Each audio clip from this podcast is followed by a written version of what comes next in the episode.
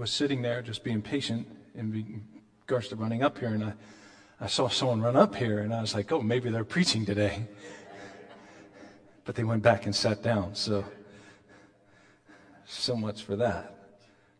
I tried. I'm, I'm, not calling out names, but I know give him a microphone, he, would go for, he'd go for 20 minutes. Um, we're still in Mark chapter 1.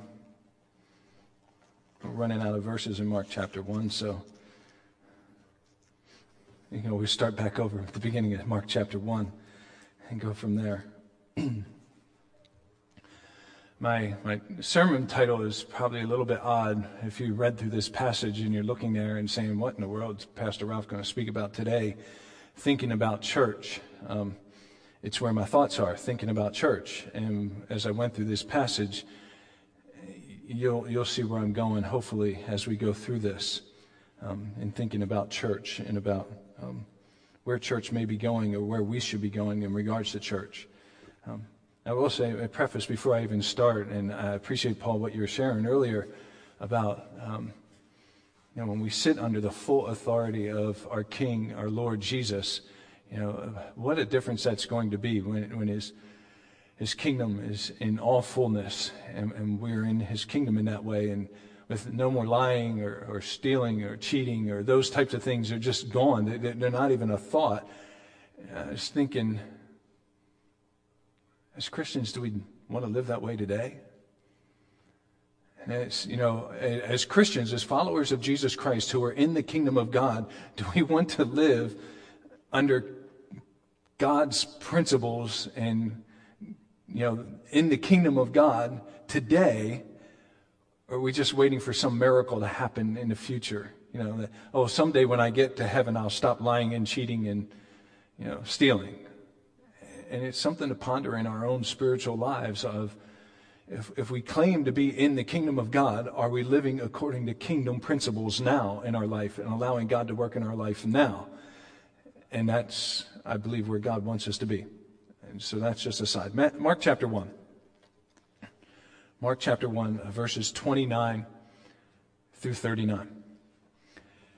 As soon as they left the synagogue, they went with James and John to the home of Simon and Andrew.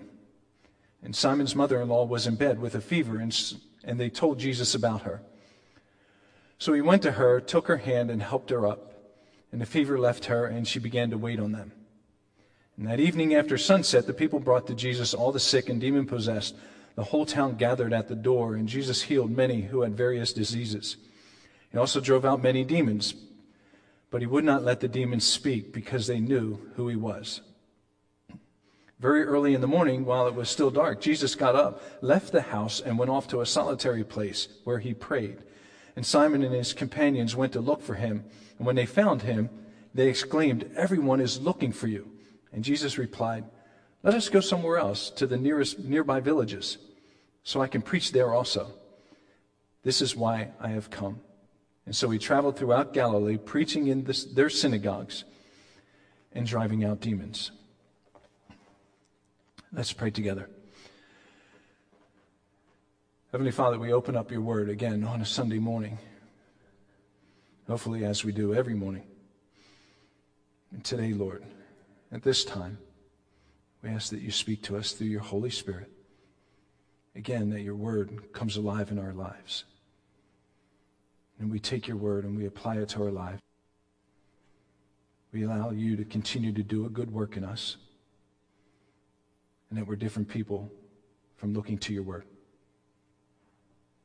We ask this in Jesus' name. Amen. So, thinking about church, here's the question if the question comes to you, what do you answer? What did you do on Sunday? I went to church. It's an interesting answer. Hopefully, it's an answer that all of us are willing to share. What did you do? You know, you go to work on Monday. What did you do yesterday? What did you do over the weekend? I went to church. And for some reason, um, that statement and that answer, it reflects what our mindset quite often is in regards to what we are doing right now. We are doing church. We are at church. Um, and so hopefully, you know, we came into a building. I believe the heat is set just about right today. It's not too hot. It's not too cold. You know, it, it, it's not boiling hot in here that we're all going to fall asleep in the first five minutes of the sermon's message, you know, but it's not so cold that we all have to have blankets on and we're shivering. Um, I think we've been at both extremes in, in dealing with it, but we come into a building to worship God, to praise God, to hear a sermon, uh, on some Sundays take communion, uh, to have prayers and have blessings over us, and then we go home. We, we come and we do church.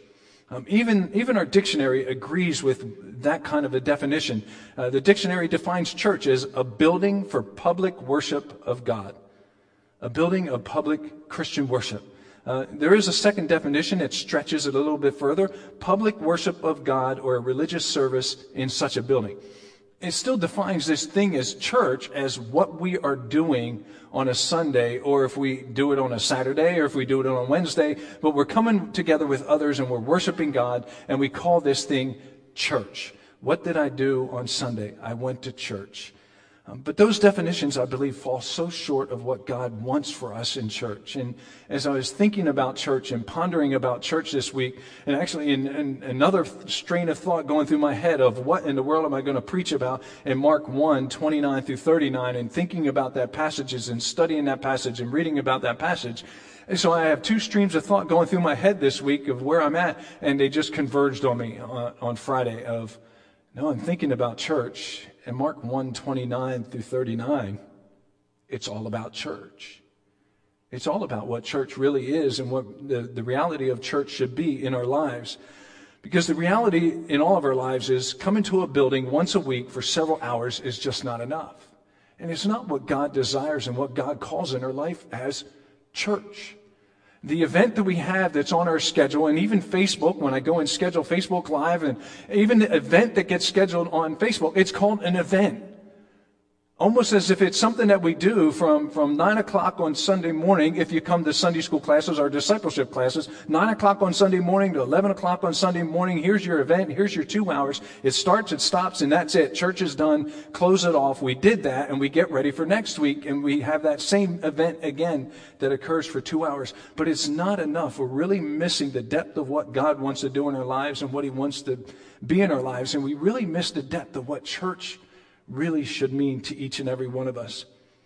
And in our passage this morning, I believe God wants us to see what we're missing when we define church as only heading to a building on a Sunday morning. And I believe these verses 29 through 39 in Mark 1 will illuminate for us what was happening in Jesus' life and what church really should mean in all of our lives as well. And so when we look at the life of Jesus as recorded for us in the Gospels, we can clearly see that Jesus spent his time in church, in Jesus' day in the synagogue. Uh, we know throughout Jesus' life that he was in the synagogue. Several times in our passage that we have this morning, we have those words that he was in the synagogue. And we know that he was preaching in the synagogue. We know that when he was 12 years old, where did his parents find Jesus? They found him in the synagogue. They found him, you know, teaching and, and, and talking about the scriptures. So we know that's part of church. We know that's part of the reality of church. But we also know from scriptures, we, we know and we see that it goes beyond just the synagogue. We know in the synagogue we found him teaching, but we also find him on the mountain teaching. We know in the synagogue we find him healing people, but we also see him healing people outside of the synagogue as well. So we know uh, from these passages that we have before us that church has to be bigger than just the Sabbath or the Sunday and being in a building. So that's where I want us to focus this morning. I want to look at this passage and pull some things out of it for us to understand what does church look like for us and what can church really look like for us as we live our lives as Christians. So we're going to jump right back into Mark chapter 1 and allow God, hopefully, to reveal something to us as we go through this. Jesus was defining church for us by living it out socially. And that's the first thing I want us to see that we're living it out socially. Uh, church didn't stop when Jesus left the synagogue. Um, we know that the passage starts, starts out as soon as they left the synagogue. He didn't, that wasn't his, his 9 o'clock in the morning to 11 o'clock in the morning. Oh, 11 o'clock in the morning, synagogue's done, church is over, that's it. Now we go home and we, we have dinner or whatever we do on a Sunday afternoon. And for Jesus, whatever he was doing on that afternoon. Church did not stop there. He was going to live this out socially in his life and his impact for other people. How does this work for Jesus? Verses 29 and 30. As soon as they left the synagogue, they went to, with James and John to the home of Simon and Andrew. So they're going to somebody's home. Simon's mother in law, she was in bed. Think about it. Simon and Andrew live with Simon's mother in law. So she's in bed with a fever, and they told Jesus about her. So we know about someone being sick. And so he went to her, took her by the hand, and helped her up. And the fever left her, and she began to wait on them. Really simple verses for us, but it gives us a big picture of what church is looking like for Jesus from a social perspective. Church was to be lived out socially wherever he would go. Whomever he would con- come in contact, church was continuing to go. And he never closed the door on church. These verses are packed with a reality for us. They were going to someone's house. Well, that's being very social. But church was going with them. Because we're going to someone's house. We know that in this passage as well, he healed someone. So not only did he go to someone's house, he also healed someone. Oh, and then we know at the end of the verse that uh, Peter's mother-in-law waited on them, so most likely they sat down and they had some kind of meal. You know, maybe had you know some a glass of water or whatever it was. So, so we have three little things that are going on in here, three social things, social interaction that's going on in Jesus' life. But he doesn't sit there at the door of of Peter's, of, of, the house of Simon and Andrew, of Peter's house, and say, oh, guys, we did that at the synagogue. Now let's move back into the secular.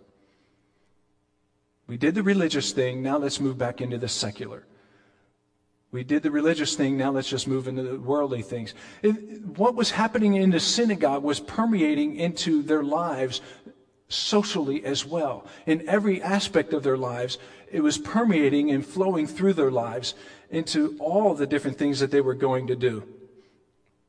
When we're sitting in a restaurant, when we're going through the grocery store, when we're riding on a train or catching a bus, whether we take an Uber or a Lyft, when we're talking on the street next to our neighbor, when we're out at the mailbox saying hello to somebody, wherever we are in our lives, when we're at the, the water cooler or the coffee pot at work or whatever aspect of our lives that we can put ourselves in, we are in a social setting where church is going with us.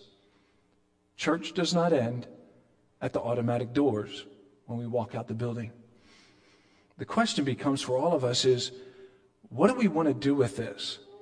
See, when Jesus went into the house of Simon and Andrew into Peter, Peter's mother in law's house, they find out that she is gravely ill. So, what does Jesus do in this situation? I know all the things that he didn't do that are very clear to me. See, this is the way that we, we talk, and this is the way that we act, and, and, and please don't take this wrong, but this is the things that we do. See, Jesus could have easily gone into that situation where, where Simon's mother, his mother-in-law was sick and said, well, I remember when my dad Joseph, when he was sick, and we took care of him and we gave him some water and we nursed him and Jesus didn't do that. But what I find funny is that we do that.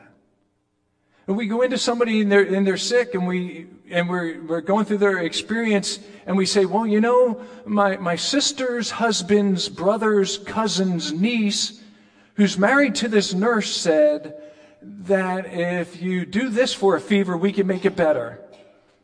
I can open up my phone and I can figure out the answer for that. Uh, the, my phone says rest and drink plenty of fluids. Medication isn't needed. Call the doctor if the fever is accompanied by a severe headache, stiff neck, shortness of breath, or other unusual signs or symptoms. You can look up on your phone what to do when you have a fever. And I have to ask myself, is this who I am? Is this who I have become? Because this is who the world is, and I don't believe this is the church that God desires. So there's something different about us who call ourselves Christians. And when we're in the situation that is similar that Jesus is in, what is our reaction? And what is the steps that we take? Either we live out the church socially in, in the world that we walk through each and every day, or we make the decision that church is an event that we do from 9 o'clock in the morning to 11 o'clock in the morning on Sunday.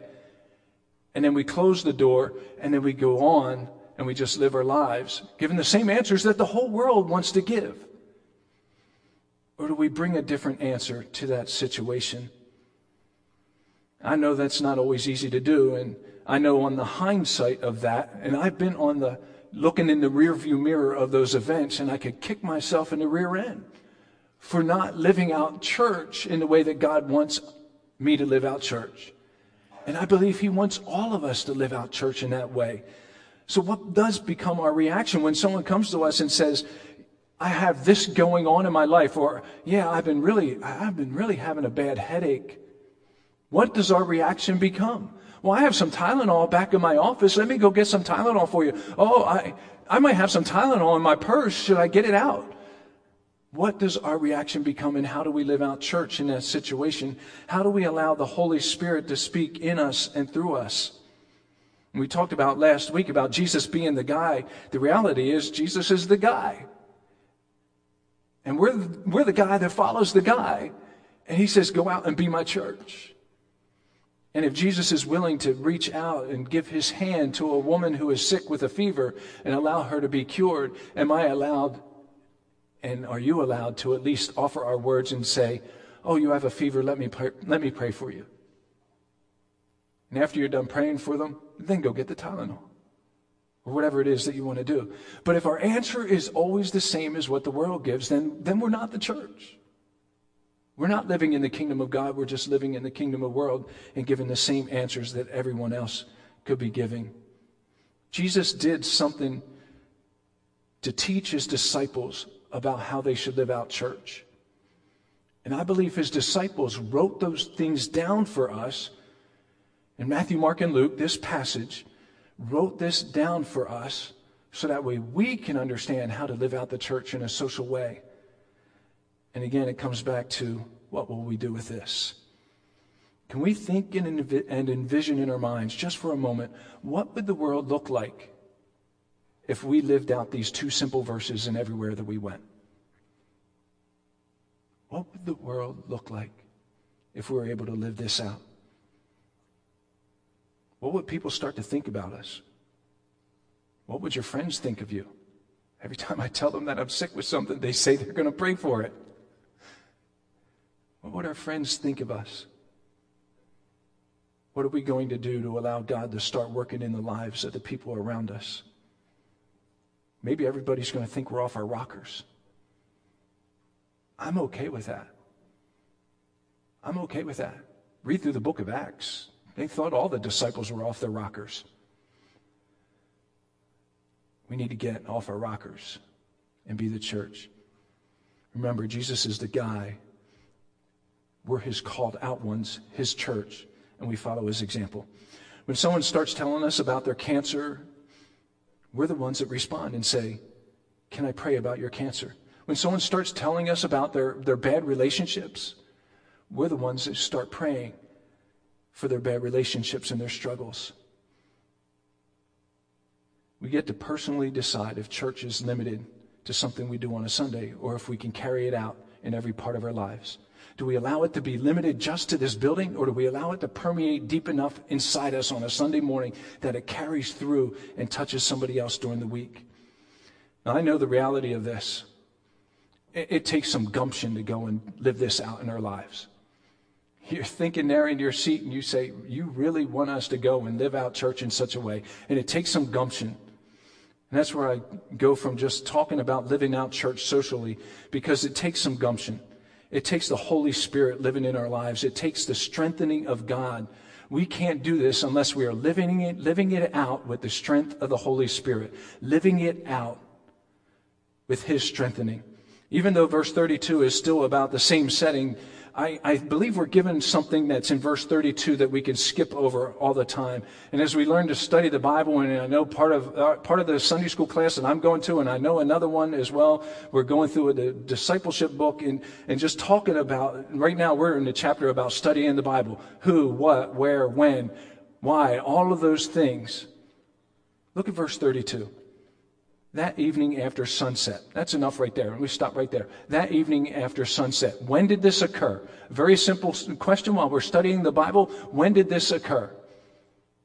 After sunset. So let's just call sunset six o'clock in the evening.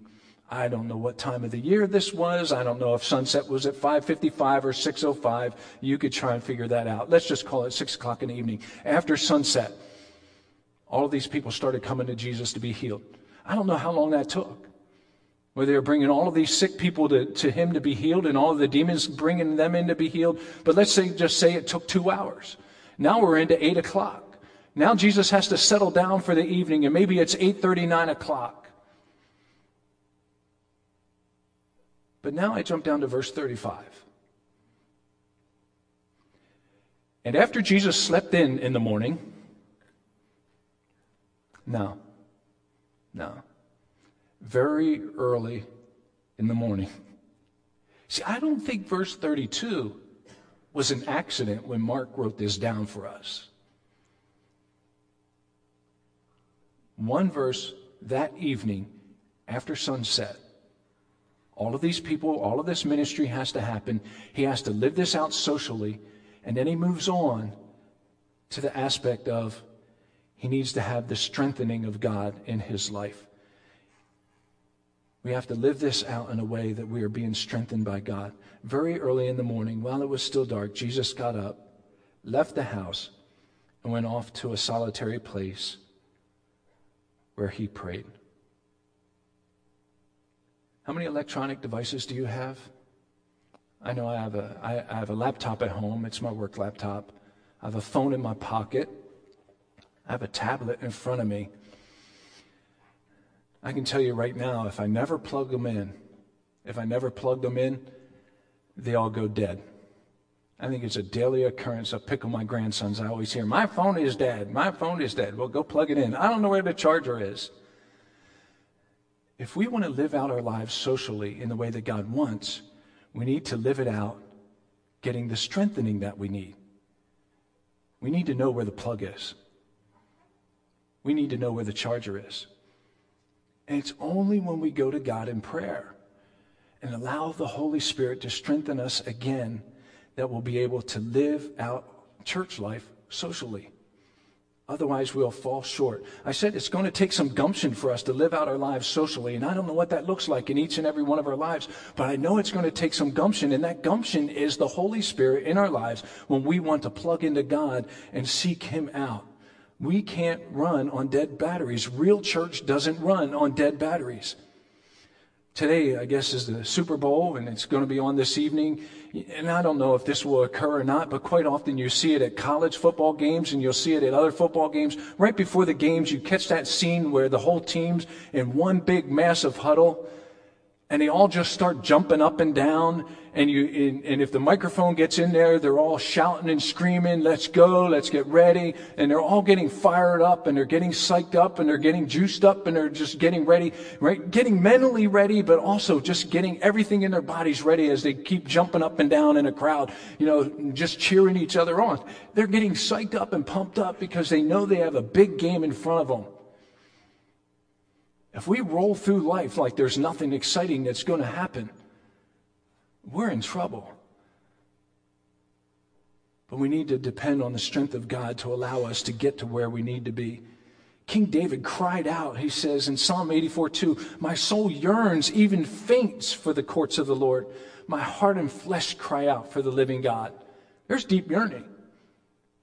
When you wake up in the morning, does your, does your heart and your flesh cry out for the living God to come and fill me again today because I need to live out church? I need to be the, I need to be the hands and feet of Christ as, as I walk through this day.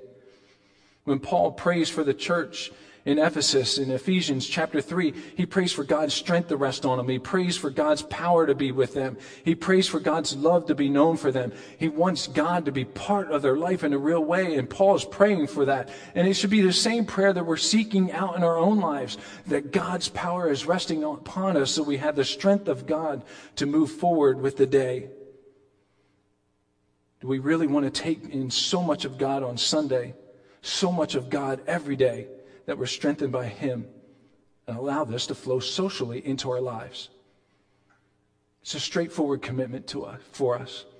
Do I want to soak in so much of God? Does my heart and flesh yearn for God in such a way that I suck Him in so much that as I roll through the day, that church just permeates through my life the entire day? We have to answer the question yes, it does, or no, it doesn't.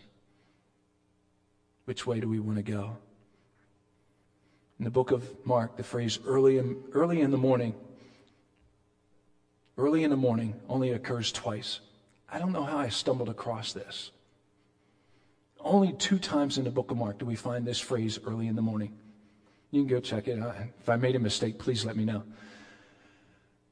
We have it here in our passage. Very, very early in the morning, while it was still dark, Jesus got up, left the house, and went off to a solitary place where he prayed.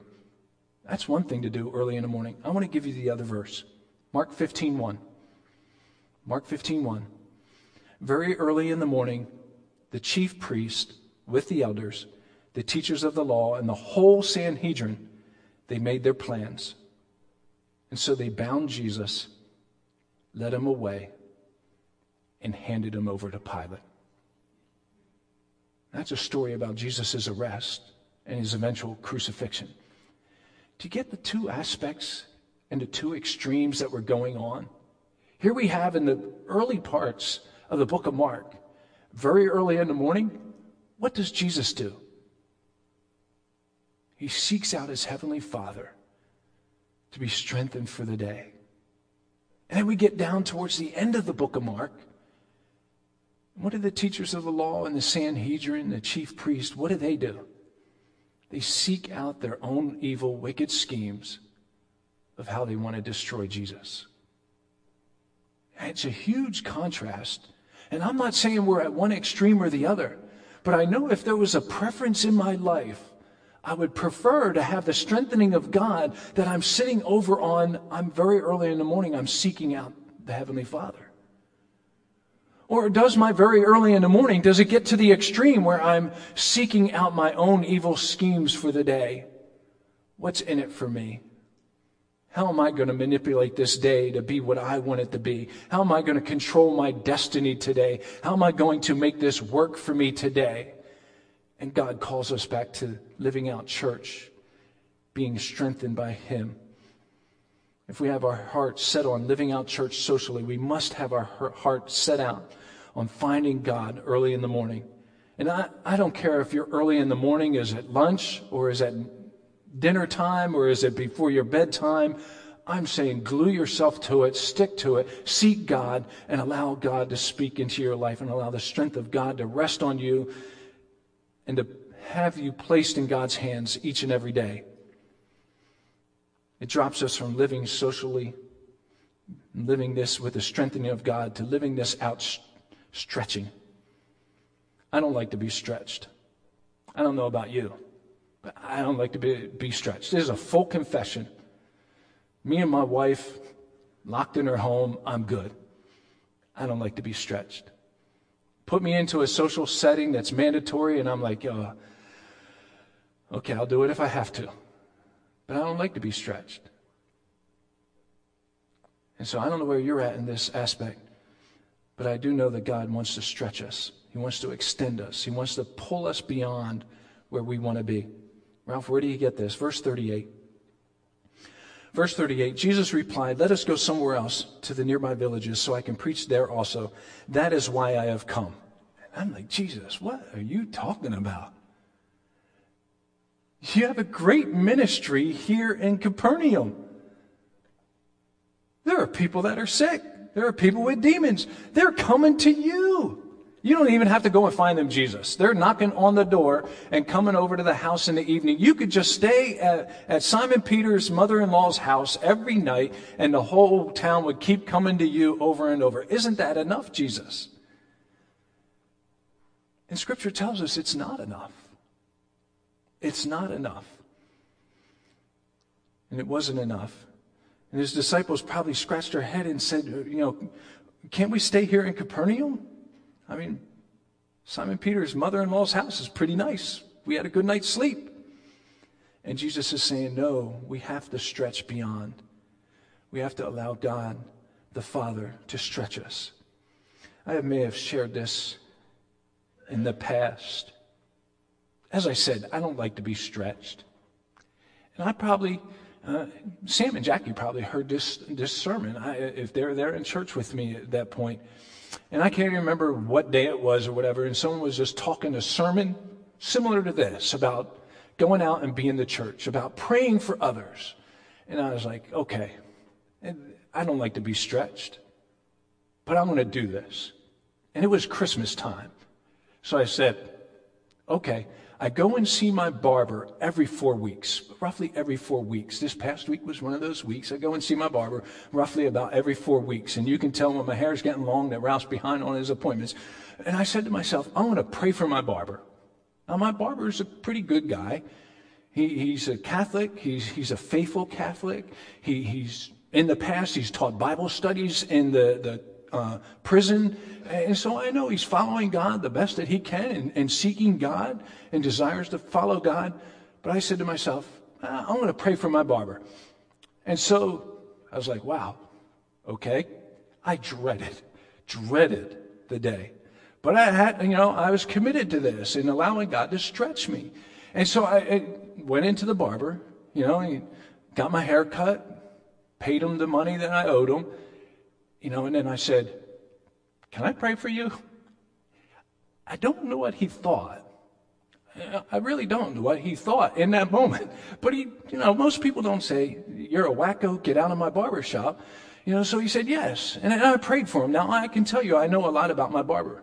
And every Christmas, I pray for my barber. Um, this year I missed Christmas. I had to do it a couple weeks later because I had coronavirus, but, you know, so things go. But every year now I pray for my barber. And it's a stretching, it's a huge stretching. And I say, God, I don't like that. I don't like that at all. I don't like God taking me somewhere where I don't want to go. But I know that God wants to do that in our lives. And I know that Jesus' ministry was going to be a lot bigger than just Capernaum.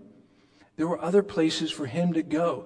God always wants our circle to be bigger.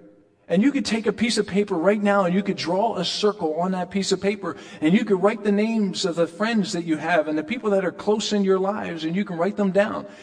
And God's saying, okay, you got your little circle, but I want your circle bigger. And I want church to be lived out in a bigger circle than just that little one that you have. And God wants to stretch that out and to take that and make it bigger and go beyond that list of friends and it's so you have a greater circle and a greater influence, and that the kingdom of God continues, continues to be preached to those who need to hear it. Does God want to stretch you? Yes, He does. The question becomes what the Holy Spirit will place on your heart to do. The question becomes will you be strengthened so God can stretch you? Now, maybe God's going to ask you to pray for your barber. Doug, maybe you should pray for your hairdresser. Laura, maybe the guy that goes to your hairdressing shop should pray for you. That works. They both go to, you know, if you didn't get that connection, hopefully you got that connection. And that should be a safe place. There, you could practice, Doug, praying for your hairdresser. And I don't know what God wants you to be stretched into. I don't. And I don't feel impelled to pray for everybody that I come in contact with. I can tell you the guy that cuts me off on the highway, I say some prayers of blessing for. After God corrects me for saying some other prayers for them. I'm real. I'm real. And God corrects me and says, and that's not the prayer you should be saying, Ralph. You know, but, but when God puts it on your heart, that you should be praying for the person that's coming to you who's talking about being sick, then you should be praying for them. And when God's saying you should go over to your neighbor's house and spend some time with them because they're lonely and hurting, maybe you should go to your neighbor's house and spend some time with them because they're lonely and hurting. Or maybe God's just saying, look, go shovel your neighbor's driveway and scrape the snow off, and he'll wonder who, who did it. I don't know how God wants to stretch you, but I know as the church of God, God wants to keep stretching us out to be the church, to live it out socially, to be filled with the Holy Spirit and the strengthening that we receive, and that will just keep stretching us and stretching us. Jesus stretched beyond Capernaum. There was Magdala and Chorazin, the town of Tiberias. Bethsaida would be a good town to preach in. Eventually, he'd end up in Jerusalem, where he died on the cross for our sins. Where would we be today if Jesus stayed in Capernaum? We would all be lost. But God stretched him. The Father led him through the Spirit to places he needed to be and eventually to the cross to die for our sins and to have our, our forgiveness. Where does God want to stretch us and take us? Are we ready? Are we willing to be stretched? So, what do we do with all of this? I can tell you one option. It's 11 o'clock exactly right now. We pack up, we go home. Church is over. That's one thing we can do with this. Is church is big enough for me, 9 o'clock on Sunday morning to 11 o'clock, or 10 o'clock on Sunday morning to 11 o'clock. Church is big enough. That's enough. That's enough for me. That's one thing we can do with it. But the other thing that we can do with it is to allow church to be part of our lives each and every day. God wants us to start living out church in our social settings, living out church, being strengthened by Him, living out church by being stretched by Him. When you read the book of Daniel, you learn about a lot about Daniel. I have one of these deep thoughts about Daniel I'll share for another day. Yesterday, I think it was yesterday, riding in the car, maybe Friday, riding in the car. Deep thought on Daniel. But you learn a lot about Daniel. Look at, look at Daniel and think about his life and what it meant. He was led off into captivity, no more synagogue. He was forced, no more synagogue. He was forced to live out his faith in a social setting to allow people who didn't want anything to do with his religion, didn't want anything to do with his God, he had to live this out in front of them. But he lived it out by seeking out God, we know, three times a day. Spending time allowing God to be poured into his life so God could be poured into the lives of other people around him. And then look at what happened to Daniel. That man was stretched. He was stretched. And when he, when he got there, his circle were just a few Jewish guys that he had gone into captivity with. But then it got stretched bigger and bigger and bigger to the point that he was one of the leaders in the whole nation. And I look at Daniel and I say, here's a man that was led off into captivity but trusted God so much that church became his whole life. Yes, for him, God became his whole life. Synagogue became his whole life.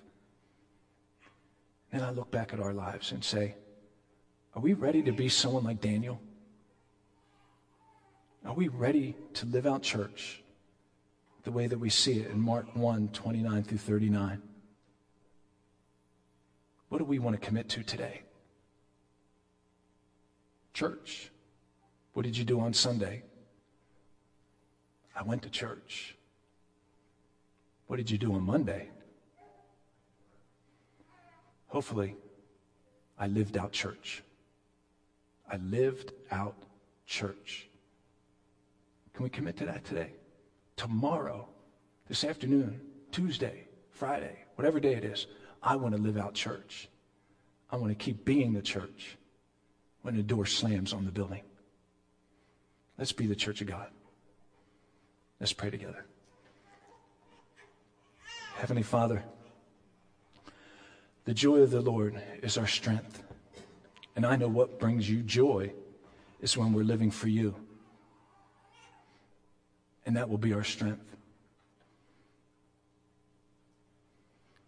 Lord, I do ask for your strengthening upon us as your believers, your followers, those who call themselves Christians, that you strengthen us through the mighty power of your Holy Spirit, that we can live out church in every day of our lives. That we can live out church in the mundane and the exciting, live it out in a way that people know who we are and what we stand for. We ask that you continue to hold us by your mighty right hand, that you continue to comfort us in your arms. We thank you again for the hedge of protection that you have placed around us. We thank you again for your deep love for us and that Jesus died on the cross for our forgiveness. But now we need to go be the church, Lord. We need to get out of church so we can be the church. So, Lord, be with us and keep us. May your blessings pour into our lives so we can take them and pour them into someone else's. We thank you for your goodness and that you allow your goodness to shine through us. We ask this in Jesus' name. Amen. God bless you. Have a wonderful, wonderful week.